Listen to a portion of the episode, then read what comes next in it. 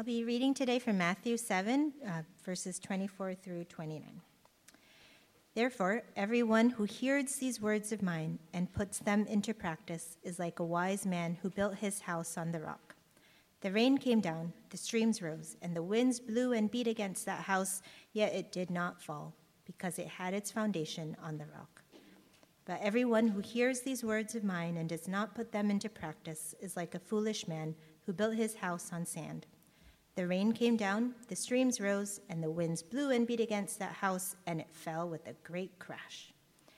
When Jesus had finished saying these things, the crowds were amazed at his teaching, because he taught as one who had authority and not as their teachers of the law. Demikian lah sabda Tuhan. This is the word of God.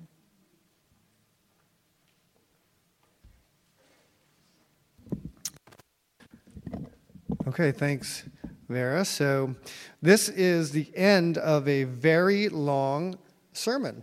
Uh, Jesus, actually the, the longest text that we read, if you have Bibles that have red letters in there, this is the longest continuous section of red letters that you'll find. Jesus is kind of rolling up his sleeves and saying, hey, look, this is what it looks like to live life in the kingdom of God. If you want to be a follower of the God of the Bible, then this is what it means. He gathers his disciples together and he speaks to them. And you know, there's a larger crowd gathering around, listening as well. And at the very end of this teaching, as we just heard read, we see that people respond in amazement at the authority with which he is taught. It's almost like he's taken the microphone and dropped it, dunk, right? Um, sort of, because usually when that happens in our cultural context, I'm trying to say, look at me, aren't I awesome? Bam, I've just dropped some knowledge on you, and this is kind of the opposite. Christ has come and he's spoken with such authority combined with this remarkable humility. The two combined together that the people themselves are amazed at what he has said. He's teaching in a way that the people who have all the degrees of the day have not been teaching. There's something different about the person of Jesus, his way of teaching, but also the content and the gravitas that he brings when he says these words that's entirely distinctive. The crowds are amazed because he teaches as one who has authority.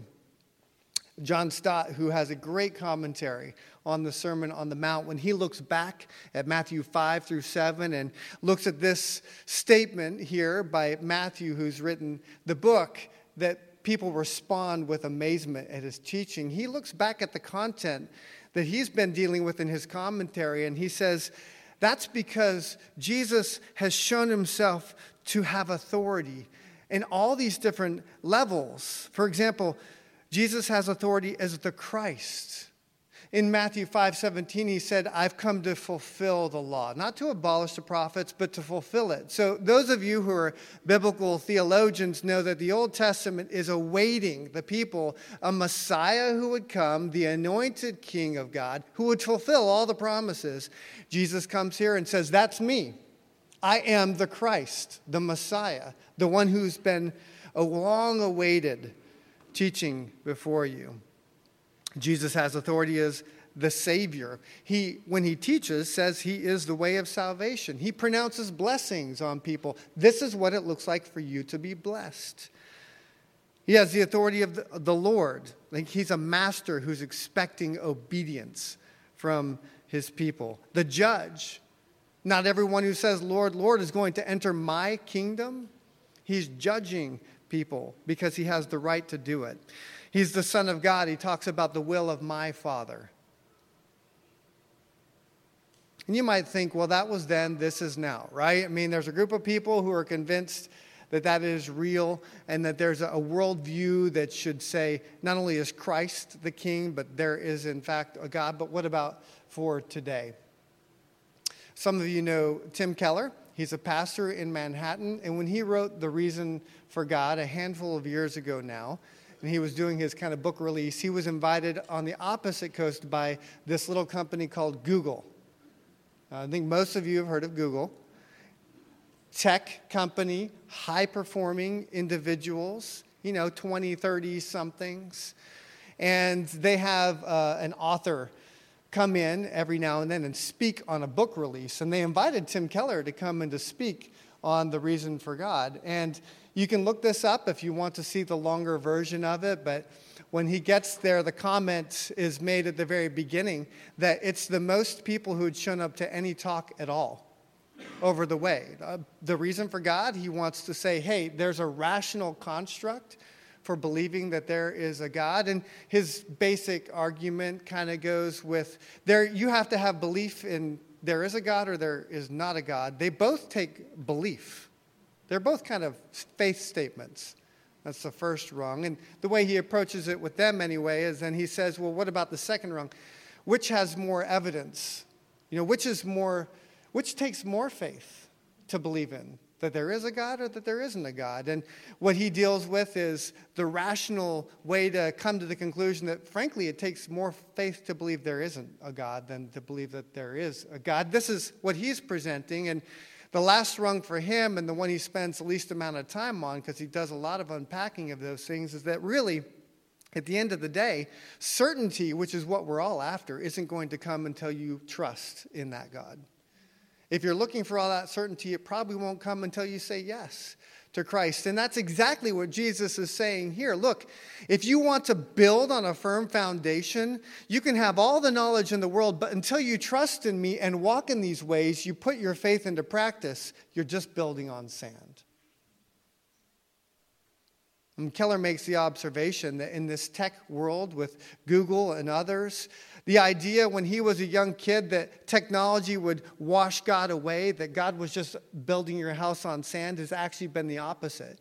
As technology has come in and around the world, people's desire for God has correspondingly increased because those answers that we're looking for are not answered by technological improvements.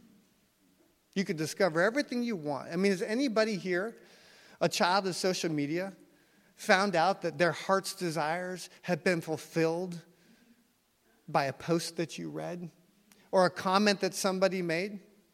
Or, in fact, by placing your trust in that, do you find the opposite is happening? Your life is not built on a sure foundation at all because it changes like that. Our cancel culture, you are no longer relevant, gone. What are you building your life on? And Jesus here says, you have a choice. You can build your life on rock, a sure foundation, or sand. And when the storms of life come, well, that will show what your house has been built on. What kind of foundation are you building on? So how do you build your house on rock? Well, Jesus makes it very clear. Everyone who hears these words of mine and puts them into practice is like a wise man who built his house on rock. So the answer to the question, according to Jesus, is hearing my words and putting them into practice. Jesus says you want to build on a firm foundation? This is how you do it. Most of you, I, I would suspect, if you uh, have have children, you want your kids to grow up in a way that is creating the best possible foundation for their life. You want them to thrive. And even if you don't have kids, you can imagine that, or you can remember when you were, and maybe you were in a house, house of parents who really loved you, and that what they're wanting you to do is build a life that is, that is going to, to stand and thrive. When we first moved into our, our little uh, starter home a handful of years ago, I remember somebody knocking on the door. It felt like it was within the first few weeks. And this was a salesman who came in, and he was going to test our water. Has anybody had this happen to them before? You know, knock on the door, and we're, uh, we're going to test your water. Now, we had, I think, three kids at, at the time, if I'm not mistaken. Um, how many kids did we have then? It was, they were young. They were super young. So maybe six four two and expecting another. And you want, you know, you want to make sure that your kids grow up healthy and, and in good condition. So when this person came on, the, we're brand new homeowners, by the way. We never thought we'd own a home. That wasn't our plan. But there we are. We have it. And we've got kids. And he knocks on the door and he says, hey, look, I can test your water and we can see how pure or impure your water is. And so, oh, well, that sounds like a good idea. So he comes in and he takes a you know sample of our water, and then he says, here's a sample with this filtration system. And, you know, first, you know, here's here's the filtration system, and you put it in, it's like clear or whatever. Here's your water without the filtration, and it looks like the Ohio River. Has anybody ever had this done to them before? And you're like, whoa, that is terrible stuff. I don't want my kid. I want my kids to thrive. And you got limited income, never, just hardly making any money, barely getting into the house. And then, of course, this guy says, have I got a deal for you? You can, you, this filtration system can be yours for X number of money. And it's like, that is more than we could possibly afford. But my kids are drinking this stuff. They'll die. And then, and then, you know, you're thinking, but okay, this is city water, and there's lots of people who've grown up in Mason and don't appear to be dying. But at the same time, I want my kids to be healthy. And then it's always wonderful, too, when they say, when I walk out this door, this deal is done. And you're sitting there in a corner trying to talk with hushed voices and make a decision. And I made all kinds of decisions after that guy left about ever listening to salesmen again in my life, putting me in this point of stress. I'm going to ruin my kids if I don't buy the filtration system, which we didn't do. But the point is, you want your kids to thrive. You want to You want people around you, you want yourself to be building a sure foundation, right? And you have to make choices about what that looks like. Jesus knows that, because in his day, just like ours, nothing new under the sun. There's all kinds of options for your life. Which way are you going to choose? And he just got through teaching about two roads, two pathways. A very broad one that a lot of people take, and a very narrow one. He says, take the narrow path, because its end is life, and it's a sure foundation. And what that looks like then is to build your life on me. But it's not just listening to Jesus' words, it's doing them. You know, you read this in James as well, and you all will be familiar with this. Don't merely listen to the word and so deceive yourselves. Do what it says. That's what Jesus is saying. There's a lot of people who've got tons of knowledge about who Jesus is and maybe even what the Bible says. And that alone is not what it means to walk in God's kingdom. You know who else has lots of knowledge about who Jesus is? The, the demons, right? You think they're hanging out in eternity with Christ right now? No. They know everything. So if you're just stuck at knowledge of Jesus, clearly that doesn't mean you're walking in the kingdom. And it, there's a conviction there too, right? Faith, theologians tell us, is content. You have to have knowledge. And then you have a conviction that that knowledge is actually true. Do the demons qualify? Do they believe that Jesus is the Son of God? Yeah, they do. So, okay, knowledge and conviction, what's the missing component in the life of said demon? Trust. I am going to yield my life to you. You are going to be the Christ, the Savior, the Lord, the Judge, the Son of God. You're the one I'm following. And trust always leads to action. That's something they don't have, but Jesus is saying, be careful, remember? Lord, Lord, you say, Lord, Lord, you do these things, but I never knew you. Those people never really trusted Christ. What did they trust? Their own accomplishments.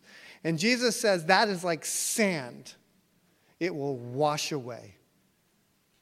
You have to put your faith in me, in me alone. And what that means is trusting action, living it out in life. That's what a firm foundation is. And that is the weight of wisdom. I know people don't like the word stupid, probably for a good reason, that maybe you say, don't say that. Well, then try foolish. You want to be foolish? Build your house on sand. Wise, which is accumulated knowledge correctly applied. Build your life like this, Jesus says. Don't just listen to my words, but do them. Put them into practice. And we need to feel the weight of these words, because Jesus is speaking to whom? His disciples primarily. He gathers them together So kind of churchgoers. I mean, they're figuring things out. They're figuring their way. But he says, careful. You don't build your life on sand. You need to not just listen to my words, hear them, but you need to do them. That is the firm foundation. That is the solid rock. And at least for me, when I read these, I feel the weight of those words. Or I ought to. Am I really putting Jesus' words into practice? Or am I just listening to them, checking off boxes, going through the motions? Or giving verbal assent to something that isn't changing the way I actually think about life, but live it. What I do, my behavior.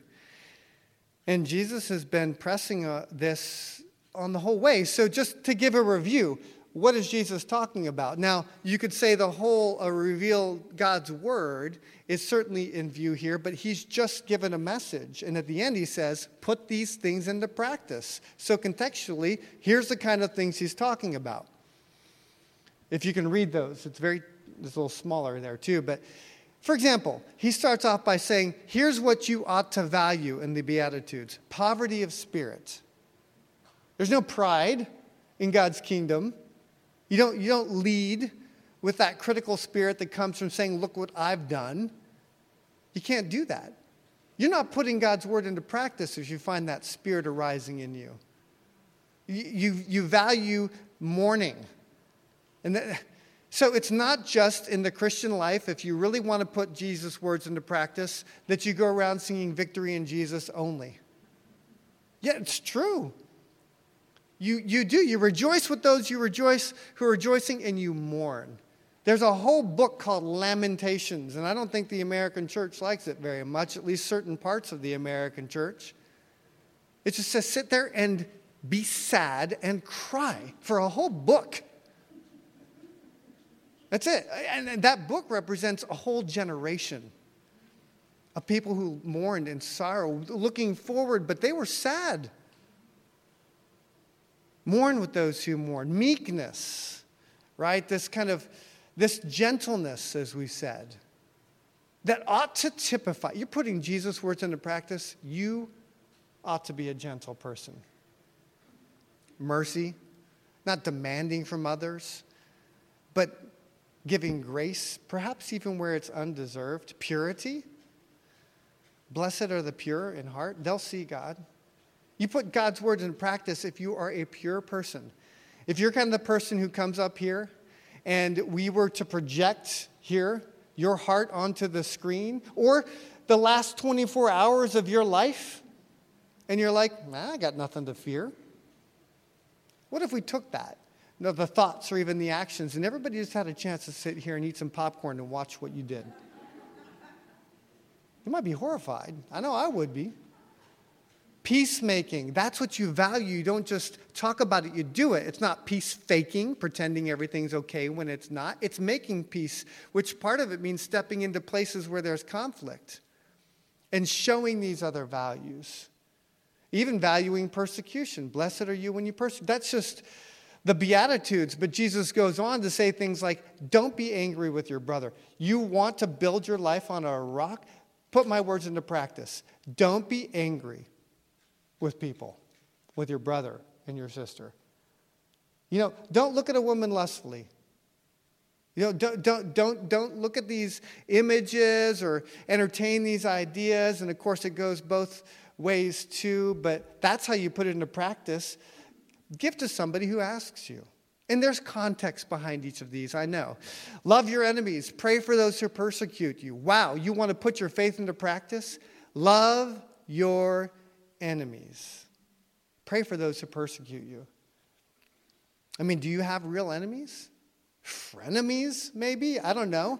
Who are you praying for them? Are you praying for the desire to pray for them? And what way are you tangibly showing love to people who, according to the world's standards, you ought to be throwing darts at?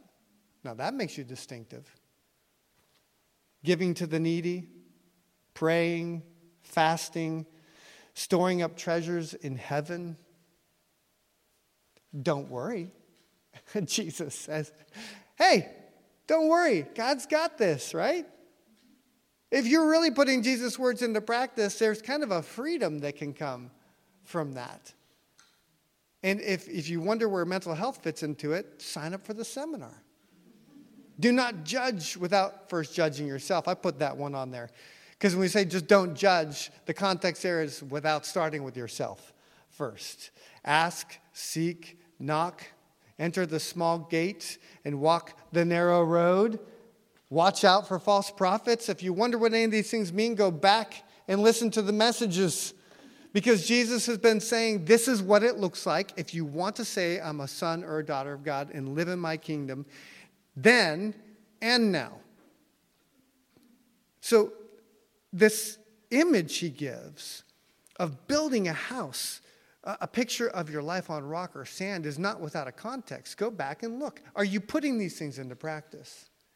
And if you are not, then it's like you're building on sand.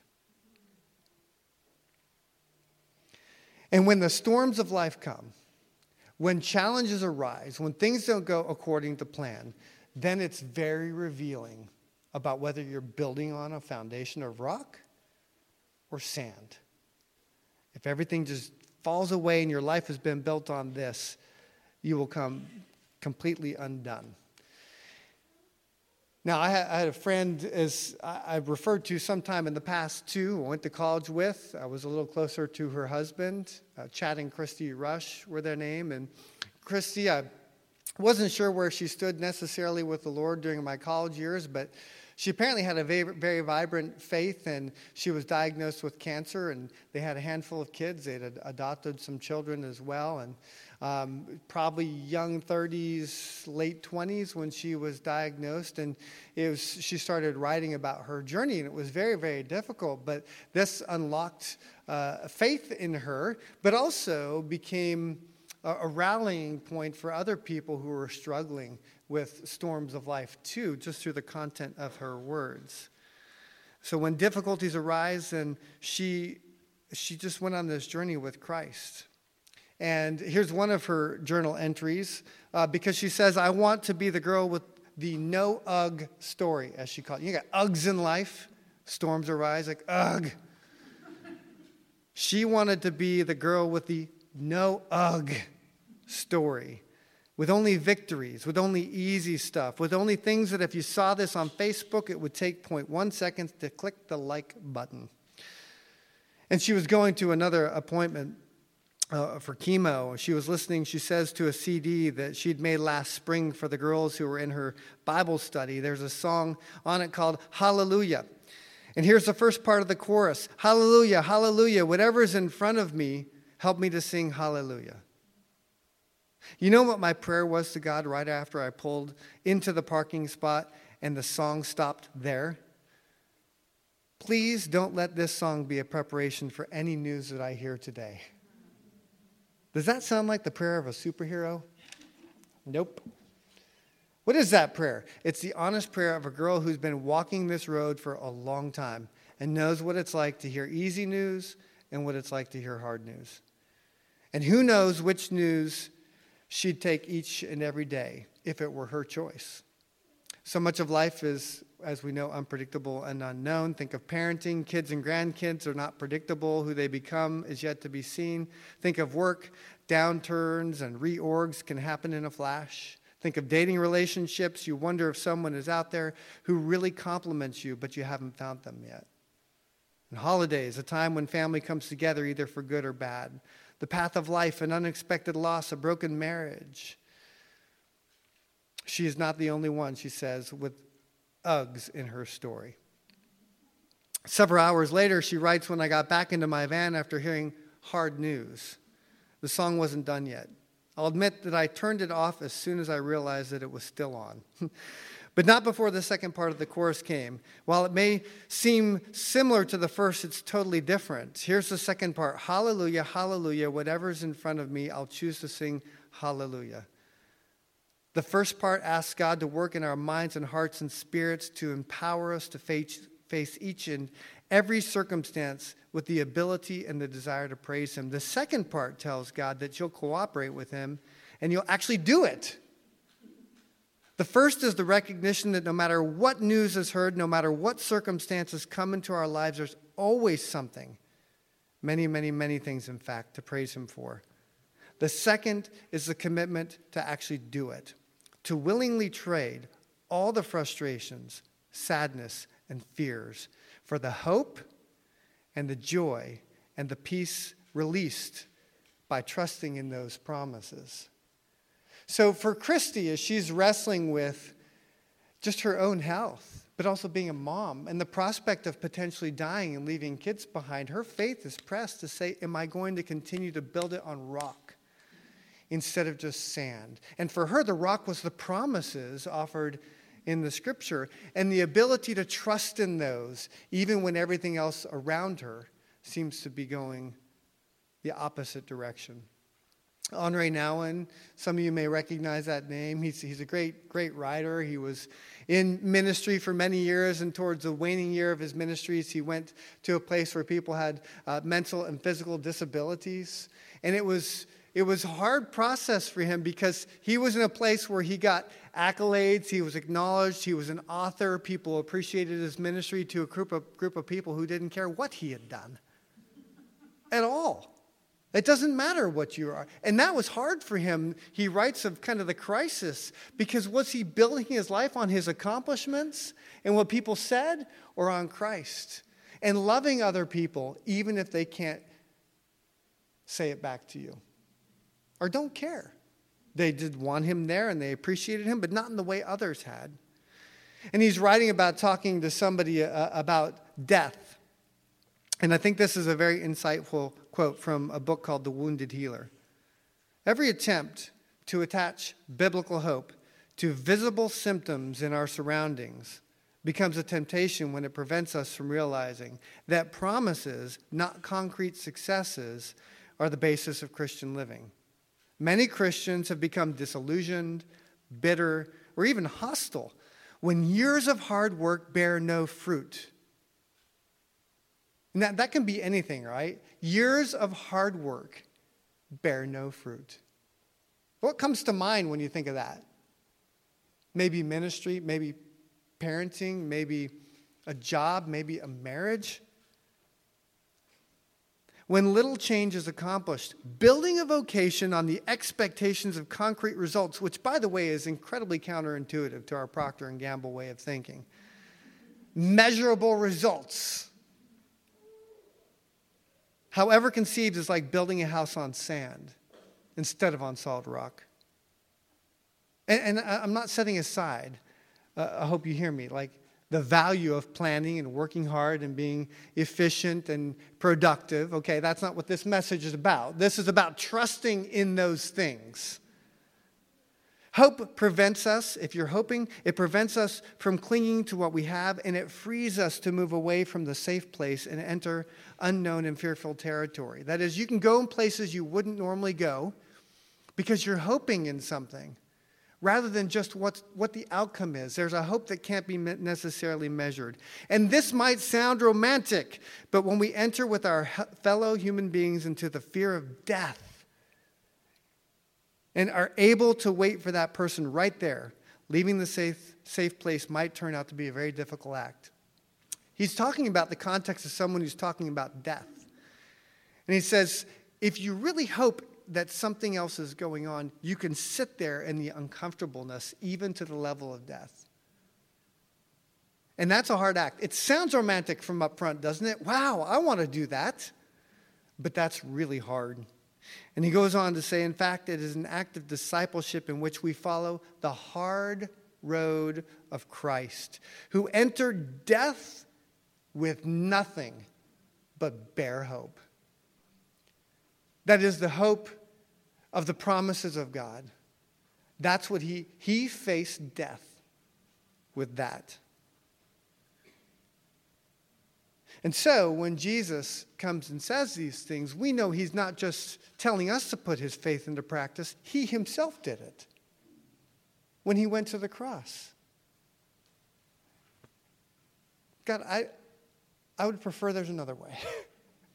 But not my will be done yours. And I will walk the hard, narrow road that says lay down your life.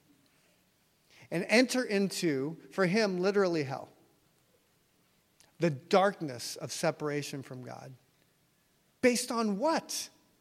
The promises of God. The assurance that this is the road I have put out for you and that your story is not done yet, even in the darkest of moments. So when we talk about putting your faith into practice, it's not just a list of to-dos, which you can come across as, don't be, don't worry, be gracious, be kind. It's trust in Christ alone and the promises he sets before you.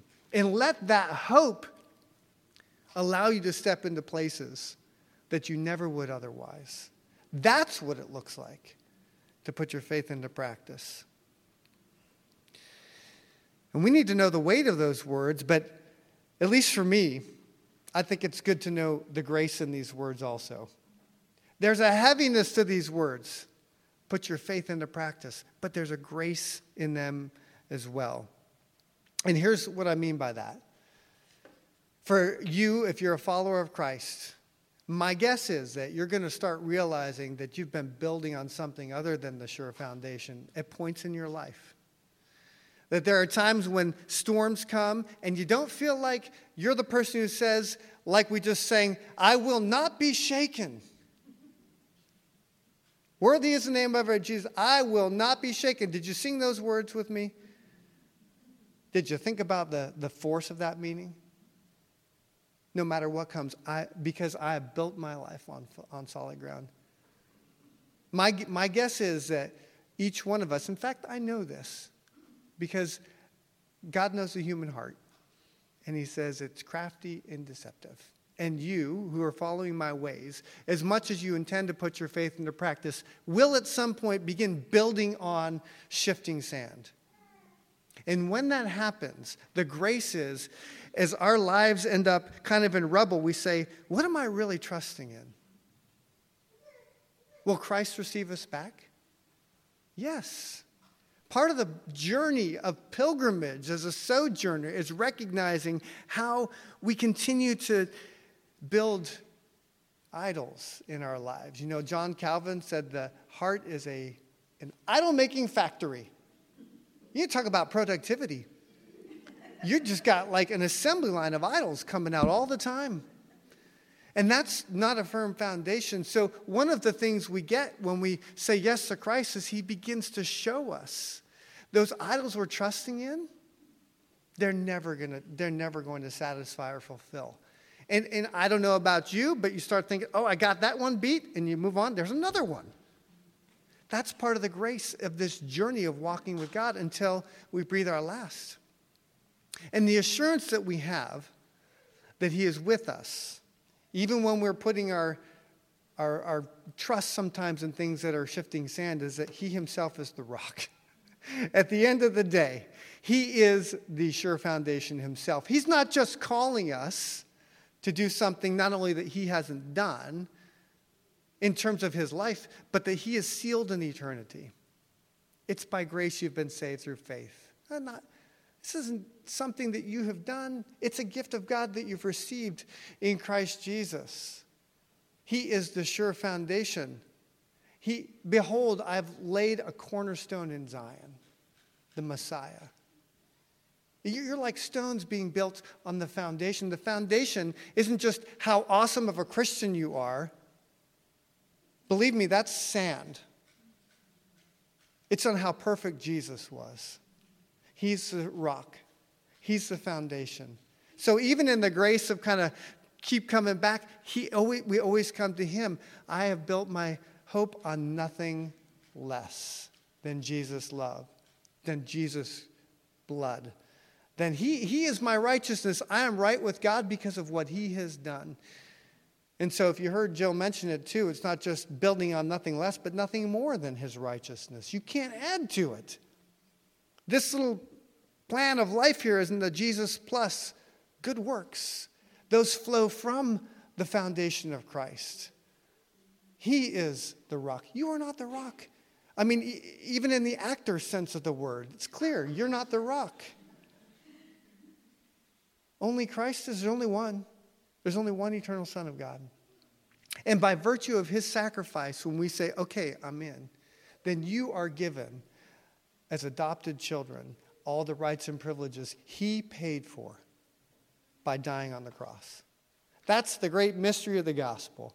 The only person who didn't deserve it is the one who got to pay the price of sin. And if you are a child of God, you want to walk in his ways, then come to Christ. And do it again and again and again. We talked about the necessary component of, of confession and repentance in the Christian life, that cycle. We repent again and again. We realize we're trusting in something that is sand. God, forgive me. And then receive the forgiveness offered by him. And then obey. Put your faith into practice. And guess what? There's growth and there's victory. And there will probably be failure again. And when you fail, are you out? No! Wisdom, by the way, is not doing everything right. It's recognizing when you've done something wrong and doing the thing that's right after that. And that is a lifelong process, isn't it? And some of us are wiser because we live a little bit longer. Folly is bound up in the heart of a child, of course. So stop acting like a child and start acting like somebody who's in God's kingdom. When you recognize you've done wrong, confess it and know that Christ is sufficient for you. Now, if you forget that, guess what? We're taking the Lord's Supper. This is the proof that he is for you and not against you, and that there was a price that was paid. The bread, representing his body, given for you. The blood, shed for you, so that you could know forgiveness of sins. This is the pathway to life.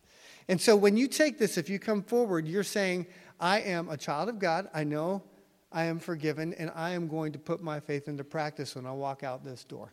I'm going to continue building on the sure foundation, and I can do that because of Christ, who is the rock. So this is a great time to be honest with God and confess your sins before him. I'll be up here, too. If you want to pray about anything, please do that. Come on up.